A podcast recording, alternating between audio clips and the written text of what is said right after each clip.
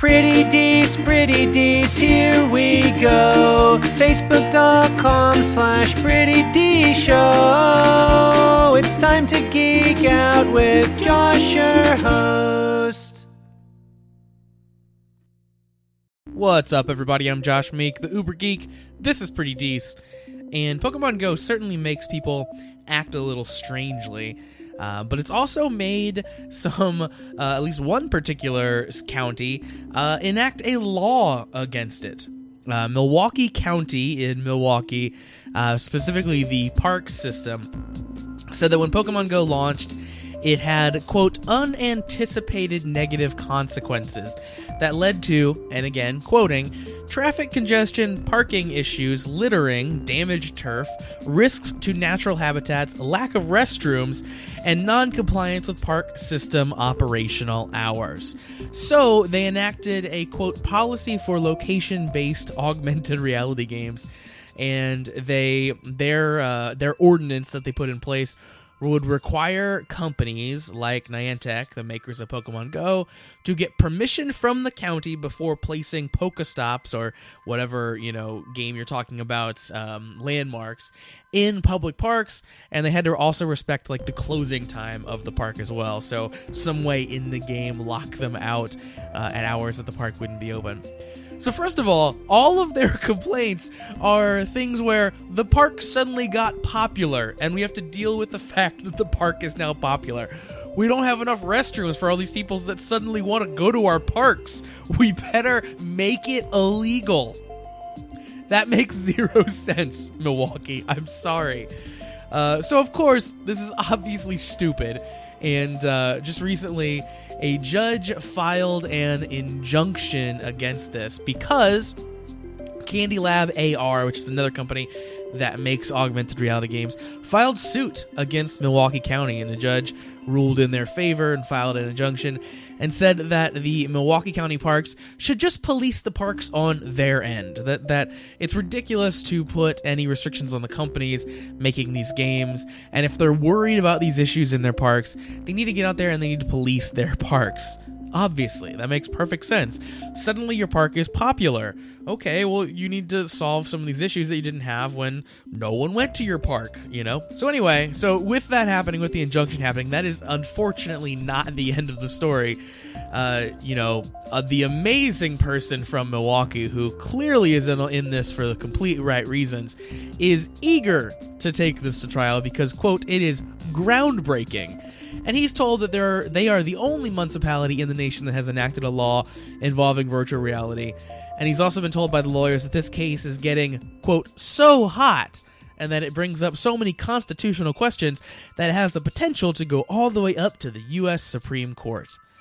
So, really, Milwaukee, you should be asking yourselves, why are you uh, electing someone who's going to be spending your tax dollars to take this goofy law to the Supreme Court, seemingly just because it's cool and hot and groundbreaking? Um, it's not an issue. It's not an issue anywhere else in the country, but for some reason, this one person in Milwaukee is forcing it to be an issue, uh, seemingly for the notoriety. Uh, so so definitely boos to that guy. and, you know, yeah, these are things that we'll have to deal with as we continue on this path of of living in a super connected society. We will have to figure out you know what it means when our physical world overlaps with the virtual world that we live in. Pokemon Go is not the time to figure that out. Pokemon Go is at worst making people go to the park, which most people and most places are super excited about. So, Milwaukee, from me to you, chill out. What's up, everybody? I'm Josh Meek, the Uber Geek. And ever since Disney has taken over the Star Wars franchise, I think what they're doing with the Star Wars canon is at least very interesting from an, an academic standpoint almost. So, all of the old Star Wars books, of course, ceased to be canonical. So, those stories may or may not have actually happened in the official Star Wars lore. And I think the new books they're putting out it's interesting sometimes their approach to it. So they are coming out slowly. We are getting some new books, and we just got an announcement because Comic Con, of course, is going on right now. Uh, we got some announcement of some new Star Wars novels that are going to be coming out as kind of a uh, follow through journey towards Star Wars: The Last Jedi, which comes out in December. So just let's run down some of these because I, I think some of them sound a little interesting. Uh, you might want to want to think about reading. So the first one is Legends of Luke Skywalker. Um, this one is going to be six stories of Luke from his kind of uh, younger years. So they referenced Canterbury Tales. It'll be kind of Canterbury Tales esque. And these seem like, you know, stories like you would tell of the Batman, for example. So, like, you know, someone might be sitting around a cantina and someone might mention Luke Skywalker and say, like, oh, he's he's just a myth. He's he's not real. And someone's like, no, no, I have a story about him. So it's people who aren't necessarily super connected to Luke, it sounds like, weaving yarns about him, which I think is an interesting take on it. I, I, don't know how core and necessary any of these stories are going to be to the to the mythos, but they might be they might be told in interesting ways. For example, one of the stories is told from the perspective of a flea who is basically hanging out on Luke, like on his person during some of the big moments in his life, like his battle with the Rancor, his interactions with Jabba, his fight on the sail barge. Uh, so you get to hear about it from the perspective of a flea who is seeing these things happen. Very odd. so that that book might be interesting just in, in its weirdness. The next book that they're putting out is a book focused on Leia. It's called Leia, Princess of Alderaan. And this is actually a young adult novel, so again, focusing back on Leia's teen years, kind of her going against her protective parents who are trying to keep her safe but also hold her back, and she wants to break out of that. So, you know, for for the right audience, that seems interesting. The next book I'm very interested in, though, I think it's the one I'm most excited about out of this collection. It's just called Phasma. Of course, it focuses on the backstory of Captain Phasma, which is the uh, chrome plated stormtrooper captain from The Force Awakens.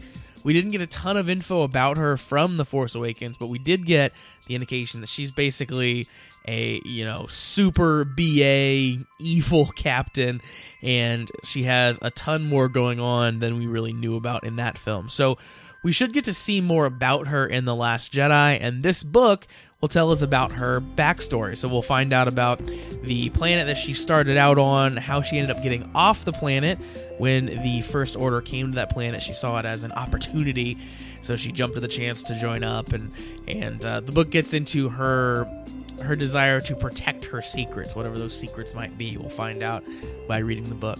So it'll jump back and forth between past and present. So we'll get some actual current time stuff as we lead into The Last Jedi, and then, of course, bounce back to her past as she was uh, becoming the, the warrior that she is now. So, you know, she was a character I was really interested in in The Force Awakens, and I am excited to find out more about her. So I'll be picking Phasma up when that comes out and and diving into that. And the last book I want to bring up is called Canto Bright. Uh, so we don't know a ton about this yet, but this is going to be a multi-author book. So it'll focus on short stories written by several different authors. It'll follow different aliens as they explore this city um, that is a uh, kind of casino city that we will see in the Last Jedi. So uh, Finn and Rey uh, will will visit this city in The Last Jedi, and this sort of explores the larger setting of this casino city. And it is it is uh, called a Lifestyles of the Rich and the Famous story, but for Star Wars. So there is potentially some really interesting stuff going on in that book as well. But I'm definitely excited about a couple of these, and Phasma is, is the the front runner there for me. So uh, I'd love to hear what you guys think about the Star Wars books that have come out before, and now these new ones that have been announced. Press the call in button in the Anchor app, or press the discussion button, and let me know what you think. Have you have you liked them? Do you like the sound of these? Are you liking how Disney is generally handling the lore of Star Wars up until now? Uh, let me know. I'd love to talk about it.